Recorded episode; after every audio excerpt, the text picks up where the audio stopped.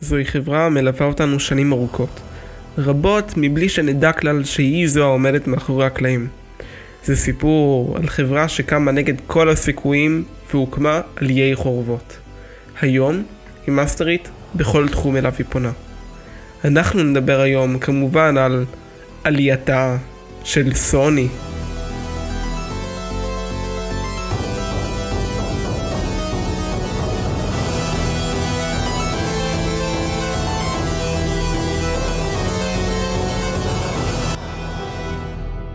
אז יאללה, בואו נתחיל. אך, איך אני מת על הצליל הזה. ככה סוני פותחים את הסרטים שלהם, אם אתם מזהים. אז כפי שאמרתי בפתיחה, סוני היא שחקנית ותיקה, והיא מלווה אותנו המון המון זמן, בהמון קטגוריות שונות שלא בהכרח קשורות אחת לשנייה. אני רוצה לשאול אתכם, כשאני אומר לכם סוני, על מה אתם חושבים?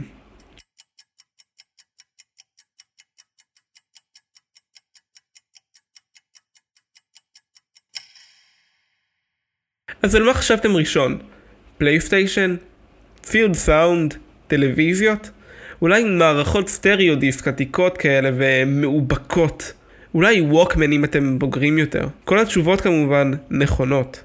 ובכן, אני חשבתי על האוזניות של סוני, כי אני משתמש בהן.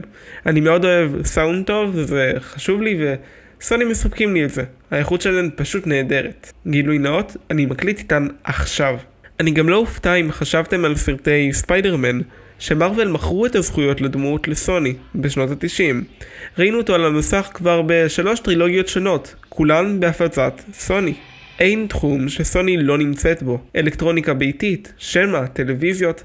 בינואר 2020 הם אפילו הודיעו על כך שהם מתקדמים מצעדי ענק בפיתוח המכונית הראשונה שלהם, ואפילו חשפו אותה בכנס CES השנתי.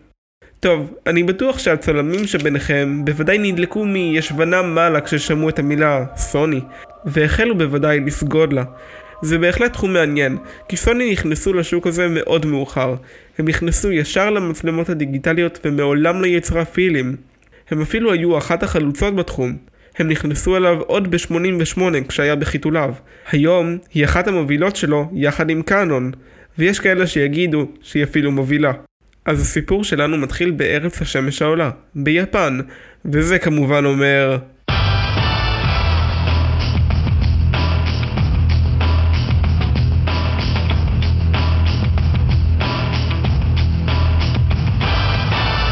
טוב, אז לא, אנחנו לא נמצאים בסרט קיל ביל של קוונטין טרנטינו, אלא במציאות. אז קדימה. עלייתה.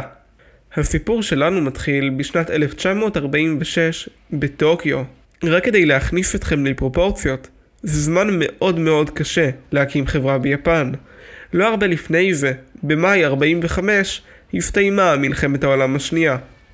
עוד לפני זה במרץ הם חטפו כהוגן בהפצצות על טוקיו. ביפן ביקרו גם ילד קטן ואיש שמן בהירושימה ובנגסקי ואת ה... את הנסיבות, אתם יודעים. את החברה הקים הבחור הנחמד נוסרו איבוקה. הוא קרא לחברה בהתחלה טוקיה צושין קוגיו. בהחלט שם מאוד מאוד לא קליט, שכנראה קראתי לא נכון. השם הזה גורם לנו להבין בקלות למה הם זינקו על השם סוני.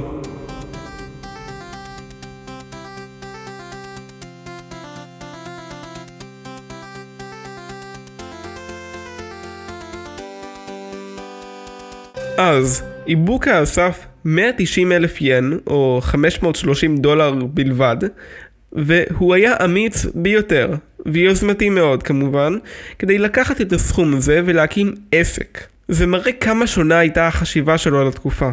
לקחת את המשבר הגדול ביותר בהיסטוריה המודרנית, ולהפיק ממנו תועלת עסקית. ההבדל המחשבתי הדק שלו התגבר על זה והניע יוזמה חיובית, במקום להתרפק על חורבות העבר, ואפילו להרוויח כמה ינים. תחשבו, אם כל כך קשה להקים עסק היום בישראל, כמה קשה היה ביפן של אחרי מלחמת העולם השנייה. הרעיון המקורי של איבוקה היה לפתח כל מיני פתרונות טכנולוגיים עבור יפן, שבדיוק הייתה אחרי תקופה אימפריאלית שחירבה אותה, ובהחלט הייתה זקוקה להם באותה התקופה. היו לאיבוקה שמונה עובדים בלבד, וכסף מאוד מאוד מוגבל. למעשה, לקח להם כמה זמן עד שהחלו להרוויח בכלל, אז מסאו איבוקה שילם להם מההון שלו. לא היו להם אפילו מכונות מתאימות לעצב ולייצר כמעט כל דבר. ההיסטוריה תספר שהטייפ G רקורדר משנות החמישים הוא המוצר הראשון של סוני. אבל, כמו תמיד, אני אזכיר לכם ציטוט נפלא של אלברט איינשטיין שאומר אל תאמינו לכל מה שכתוב באינטרנט. קראתי את זה בתגובות לכתבה בוויינט, או בוויקי ציטוט, אחד מהשניים. הטייפ G רקורדר לא היה המוצר הראשון שלהם. כדי למצוא את המוצר הראשון האמיתי של סוני, נצטרך לחזור קצת יותר אחורה. ב-1946, יפן החליפה את המטבע שלה ליין חדש. זה קרה כמובן לאחר הבסת האימפריה היפנית על ידי ארצות הברית של אמריקה במלחמה. אז כדי שהעובדים שלה ימשיכו לעבוד בחברה, הם יהיו צריכים למכור משהו שכל אחד צריך אחרי מלחמת עולם. מה תרצו יותר מכרית מחממת? השמועה מספרת שהם אפילו הכריחו משפחות עובדים להשתמש בכריות האלה כדי שימשיכו לקבל משכורת. סוני רצתה ליצור מקליט טייפ מגנטי, tape recorder, וזה לא היה כזה פשוט. העסק גם היה די יקר, ולא היה להם את הכסף. אז מה הם עשו? הם לקחו אבקות כימיקלים, מחבת וחומר מיוחד בשם יצירתיות, ויצרו תחמוצת ברזל שהייתה מספיק טובה בדיוק כדי שיקליטו עם הטייפ הזה אודיו שמיש. בשנת 1952 הם הוציאו את ה-G-Type Recorder לשימוש תעשייתי ואת ה-A-Type Recorder לבני אנוש פשוטים, בני תמותה, כמוני, כמוכם. ה-G-Type מקליט שעה והביתי חצי שעה. זאת הייתה פריצת דרך ממש בתחום ההקלטות. אתם יודעים איך קראו לטייפ? סוני טייפ. כן, אבל סוני עם I, והם עדיין לא השכילו להבין שזה שם הרבה יותר טוב לחברה שלהם? טוב, זה יבוא אחר כך.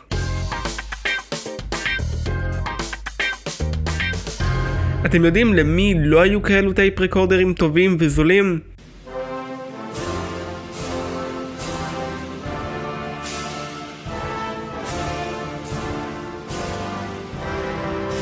אחרי מלחמת העולם השנייה, המון אנשים הצטרפו למעמד הביניים בארצות הברית של אמריקה. כלומר, הם יכלו להרשות לעצמם לקנות טכנולוגיה. וסוני עונה בדיוק על המשבצת הזו.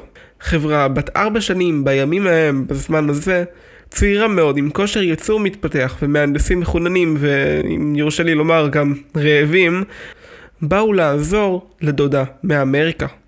בתקופה הזו לארצות הברית היה כושר ייצור לכמעט הכל, אבל לא למקליטים מגנטיים. אבל זה לא היה מספיק. אבל זה לא היה מספיק. זה בהחלט uh, השביע את הבטן הכלכלית של סוני לתקופה, אבל הם היו צריכים משהו מעבר לזה. באותה תקופה, בסוף שנות ה-40, שנת 50 דופקת בדלת, הטרנזיסטור הגיח לעולם ובדיוק החל תופס תאוצה. זוהי אחת ההמצאות החשובות בהיסטוריה. הם החליפו את הצינורות האלה שהיה צריך פעם ברדיו ובטלוויזיות ישנות. הוא חוסך בחשמל וגם סימן את עליית המחשבים הלא אנלוגיים.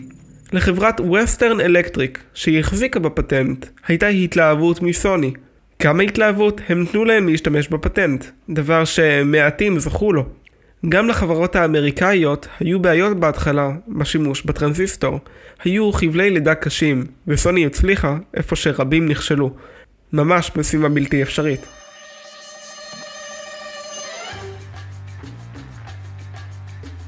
סוני עשתה מעשה.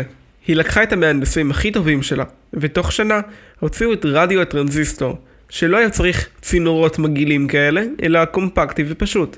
קראו לו TR55, שיצא, איך לא, בשנת 55. אבל Regency רדיו הביסו אותם והשיקו רדיו טרנזיסטור נייד, פצפון ויפה. ושוב אבל, זה היה הסוג הלא משויף של הטרנזיסטורים, וההצהרה של האמריקאים הייתה מוקדמת מדי. רדיו נייד ונחמד, אבל הווליום שלו היה פשוט כל כך חלש. אף אחד לא יכול להשתמש בו, מדהים. ב-55, מי שיהפכו להיות סוני, שכינו את עצמם באותה תקופה טצוקו בארצות הברית, טסו אליה, ליבשת המוזבת, והציגו למשקיעים את הרדיו שלהם. והוא עבד. אבל לאמריקאים היה קשה להגיד טצוקו, וגם לי, מה שהוביל לשינוי השם לסוני. האמריקאים קצת אה, דפקו את היפנים, אתם יודעים, לא פעם ראשונה, והציעו להם עסקה לא טובה. שהרדיו המשובח והמהפכני שלהם יופץ תחת מותג מדבקה אמריקאי. אז סוני אמרו... I'll be back. ואז ב-57 הם הוציאו את ה... ואז הם הוציאו ב-57 את ה-TR63 משום מה, שהיה הצלחה גדולה. ואפשר להגיד ש...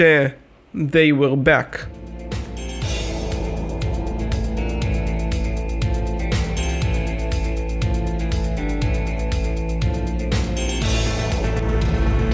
שנות ה-80 בפתח. ב-1979, סוני ריגשו את לבבות כל מי שהיה לו כסף למוצר הנוצץ והחדש שלהם. מנחשים? איך לא? הווקמן, מכשיר הקלטות נייד שאפשר לקחת איתכם בכיס, אם יש לכם כיס גדול כמובן, להכניס קלטת, ואז יש לכם אלבום בכף ידכם. אם יש לכם כף יד גדולה. כן, הוא לא היה קומפקטי. מהנקודה ההיא סוני רק צומחת, להיט אחרי להיט. ב-89 מצלמות כף יד לוידאו, ב-95 הפלייסטיישן ראה אור, וילדים רבים איבדו שעות שינה. ב-97 הם הציגו לעולם לראשונה את הטלוויזיה השטוחה. ב-2007 וב-2007 הם הציגו לעולם את טלוויזיית ה-OLED הראשונה. חפשו בגוגל. המוצר הכי מוצלח של סוני אי פעם הוא הפלייסטיישן 2. הוא קצר עבורה רווחים על סך 20 מיליארד דולר אמריקני. בהחלט מדהים.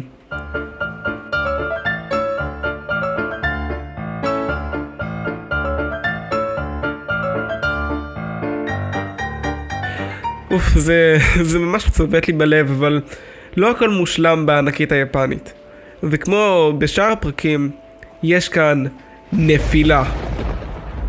אמנם היא עדינה יותר, ולכן השם של הפרק הוא רק עלייתה של סוני. סוני מאוד, אבל מאוד, יפניים.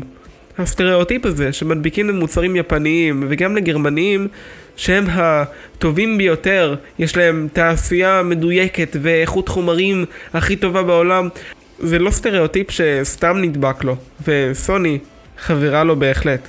והנה אני אוכיח. לסוני לא הלך מי יודע מה לאחרונה בתעשיית המובייל שלה, שנמצאת בצמיחה חופשית עד כדי כך שהיא לא קיימת בעולם, פחות מאחוז מהשוק העולמי. אז הם ניסו דרך יצירתית כדי לגייס לקוחות. הם ציידו את מכשיר הדגל שלהם במסך 4K, אבל העלו את המחיר שלו ל-1200 דולר, ואז התפלאו למה אף אחד לא קונה את הטלפונים שלהם חוץ מזקנים ביפן. תעשיית המובייל שלה באמת לא מוצלחת, ואפשר להגיד בעצם שהיא פשוט לא קיימת. זה אחד הכישלונות הגדולים היחידים של סוני. יש להם גם קצת בעיות עם תעשיית הקולנוע שלהם. לסוני יש חטיבת סרטים אה, לא הכי מוצלחת, והיו כל מיני רעיונות שעלו בחדשות בשנים האחרונות, שהציעו שאפל או דיסני יקנו אותה. אבל סוני היא חברה יפנית, וחברות יפניות לא אוהבות במיוחד למכור לחברות אה, אמריקאיות, אז אה, כן, יש כאן איזו נפילה בשנים האחרונות, אבל הם מתגברים על זה כנראה. הם חתמו על עסקה חדשה ב-2015 עם מרוויל סטודיוס של דיסני. ככה, הם מפיקים במשותף את סרטי ספיידרמן, שסוני קנתה את זכויותיהם בשנות ה-90. בינתיים זה מאוד מצליח. הם גם הפיקו לבד את סרט האנימציה ספיידרמן Into the Spider-Verse. כל זאת ללא העזרה של מארוול או דיסני, והלך להם מדהים. אז אני חושב שמה שראינו זאת רק ירידה לצורך העלייה. מה אנחנו לומדים מהסיפור הזה? לדעתי, ללא ספק, אפשר ללמוד מסוני שאם אתם מתחייבים לרעיון, לכל סטארט-אפ העולה בראשכם, הוא יצליח. כל עוד תתחייבו באמת. גם אם אתם נמצאים בחורבות מלחמה או אפילו בירוחם רחמנא ליצלן, אתם יכולים להצליח בענק. אבל רק אם תלכו עד הסוף, ובאיכות הכי גבוהה שאתם יכולים. מסוני, הענקית היפנית, שנכנסה לחיינו כמו גודזילה, אפשר ללמוד המון.